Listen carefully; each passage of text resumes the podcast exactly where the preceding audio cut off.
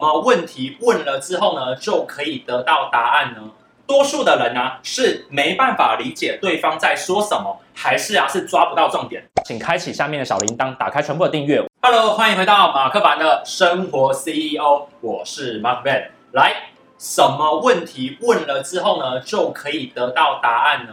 之前在很多的影片以及在我 IG 的马克凡说当中，我都一直强调一件事情，那就是要透过问对问题来得到对应的答案。那这时候啊，就有很多的小伙伴在问我一件事情马克啊，我常常问错问题啊，或是问不出来，到底该怎么办呢？当当，之前推坑了好几集的黄金三问，就在今天要来跟大家讲了，教你如何问对问题，找到对应的答案解决方案哦。好，我们开始。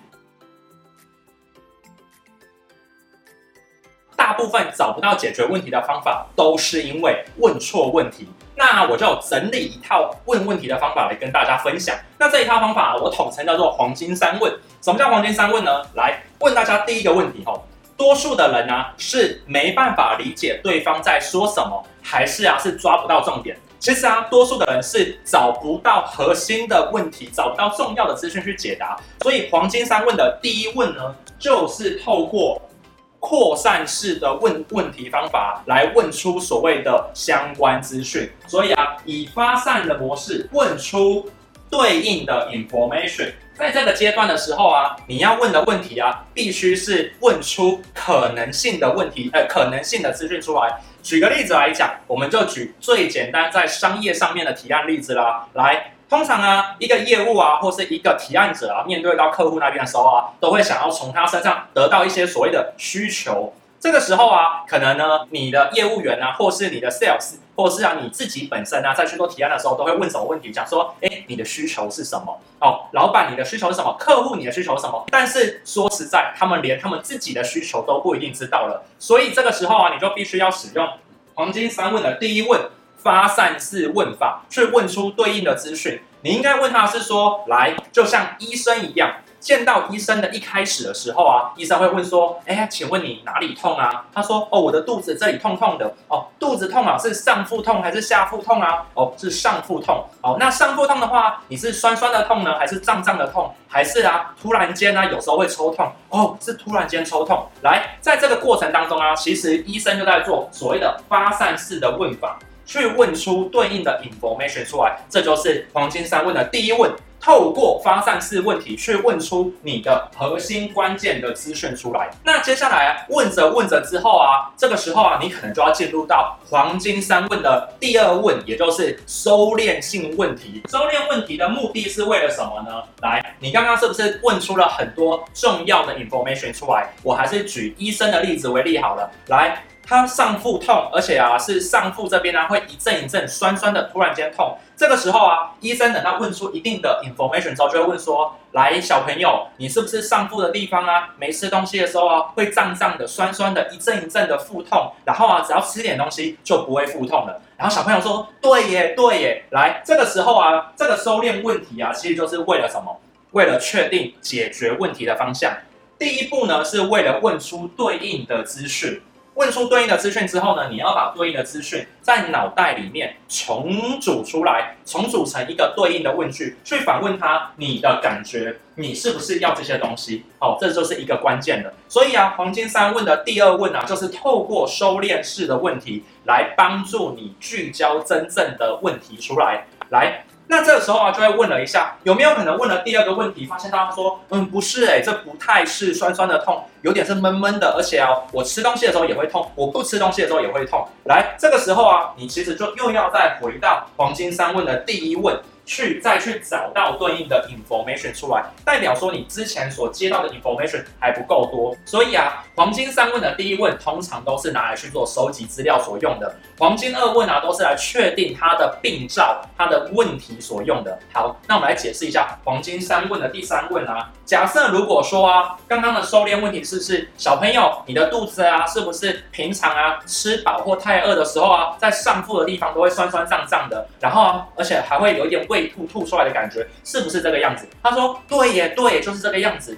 好，那这个时候啊，医生就会做第三种问答方法，就是叫做解释回问。解释回问的最大目的啊，就是提供对应的解决方案的可能性，去问他这样子你可不可以？所以这时候医生呢、啊、就会这样子去做回答。小朋友啊，你啊应该是胃食道逆流喽，你呀、平常都不好好的吃饭，所以呀、当你吃了很多或肚子很饿的时候，胃酸太多就会流出来了。这个时候啊，医生叔叔我要开给你一个简单的舒达定或者是胃药，让你啊可以不会这样流出来，这样子好不好啊？有没有发现到了黄金三问的解释性问题，其实已经把解决方案给放进去了。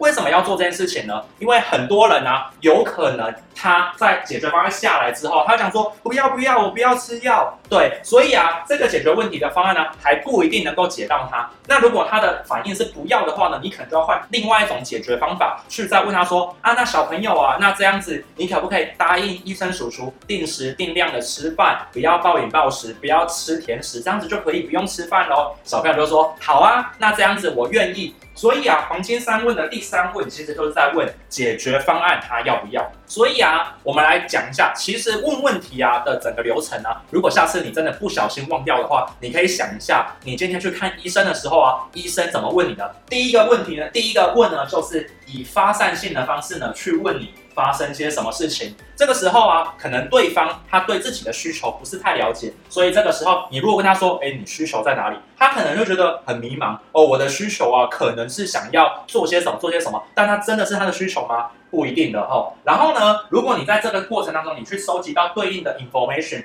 你可以组装出你的可能性的问题的话呢，这个就是所谓的聚焦问题了，也就是收敛问题。在这收敛问题的过程当中呢，拿来再去问对方，问了下呢，如果他确定了，那就是当 bingo，你就问对问题了。如果不对的话呢，就要回到第一步。那如果第二步 bingo 了之后呢，接下来就要进到第三阶段，提出你可能的解决方法，提出你可能解决方法，用疑问的方式去询问他，这样子呢，你要不要往这个方向去走？这就是解答提问第三问哦，黄金三问的整个流程，有没有发现到？其实问问题问对了。答案就出来呢。好，那你会想说，可是马克凡呐，为什么我还是常常可能会问错问题呢？来，这时候我就讲到另外一个地方啦。这边呢，大家要做笔记哦，把它抄下来。好，黄金三问啊，如果你这三个方法都有可能问不出问题，或是你这样问完一圈之后啊，你最后面这个解答你还是帮忙做了，对方还是很不满意，该怎么办？来，这个时候啊，代表的是你没有解决到问题背后的问。我来问大家一个简单的例子哈，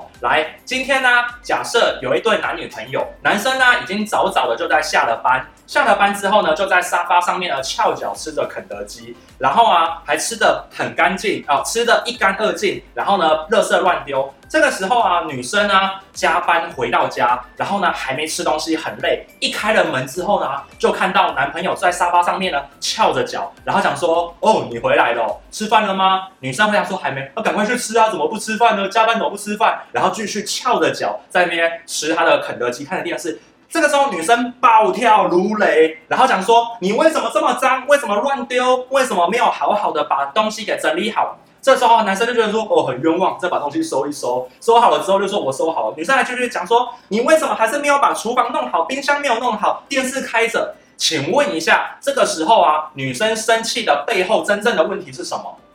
真正的问题啊，其实是他肚子很饿，然后啊，你又没有很体谅他的去弄到他要吃的东西，所以你并没有满足问题背后的问题。这个啊，刚刚这个状况之下面啊，说起来很荒谬，但实际上面啊，你是不是在生活当中常常遇到这样状况呢？实际上面这个时候，男生最好的解决方法就是赶快收一收呢，立刻的带女生呢去吃饭，或者是说呢，先出去吃完饭，让她休息一下，帮她按摩一下，然后呢再来讲回来再整理这个房间，是不是效果会比较好呢？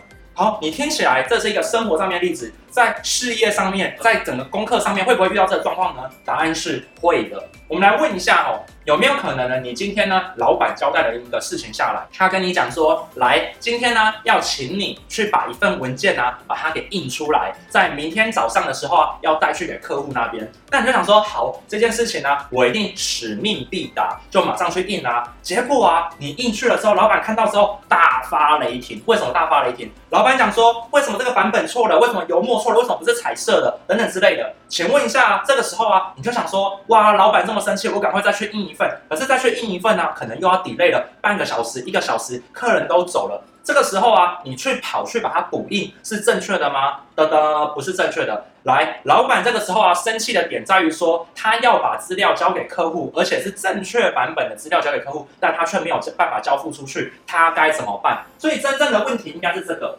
所以啊，当你遇到这种状况的时候，你应该去思考的是，你问题背后的问题到底是什么？这个时候啊，如果你就去准备了一堆的哦 USB，然后啊，把它直接做一个大白板弄出来去做投影，然后并且发给客户每一个这样子一份文件，跟他讲说可以立刻给他，又或者是马上寄 email 给各个客户，立刻请他看到，或者是马上跟公司呢借了很多平板，让大家立刻在平板上面呢打开那份文件直接看。请问一下，这样子能不能帮到你老板真正的需求？答案是是可以的，所以啊，当你们在解决问题的时候啊，要先去思考一下这个问题背后的问题。好，那为什么要拉到这边来呢？因为黄金三问的第一问，好，发散式问答，其实就是要问出问题背后的问题。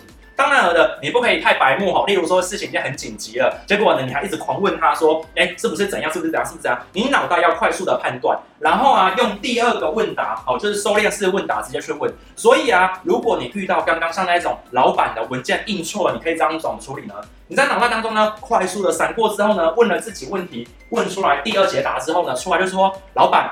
所以你是不是要客户呢，都是清清楚楚的看到今天的文件，而且是最新的版本，那这样子就可以了。那他们带走是不用任何的形式的。你老板说是，那这时候你就提出解决方法。好，那我去准备好我们公司全部的平板，让每一个客户啊都可以看到最新版的。那呢，在整个会议结束之后呢，再立刻把电子档直接寄给哦客户他们，这样子好不好？老板觉得说，诶，好像可以哦，就进行了第三问了。所以没有发现到，第一问呢，你快速接取到 information 完了之后呢，再进到第二问，确立解决方向。第三问呢，再提出解决问题的方法的问题，看可不可以用这个模式呢，就可以把它打出来哦，跟大家去做一个分享。所以啊，黄金三问啊，其实是非常非常基础且重要的一个方式。如果你在职场上面，在生活上面常常被误解，或是没有办法问对真正问题的话呢，黄金三问你必须一定要的。那你会问说，哎，马克凡啊，如果我想要知道更多黄金三问的东西的话，该怎么办呢？马克凡读书里面呢，会有很多本书呢，都会稍微的提到类似的东西，而且呢，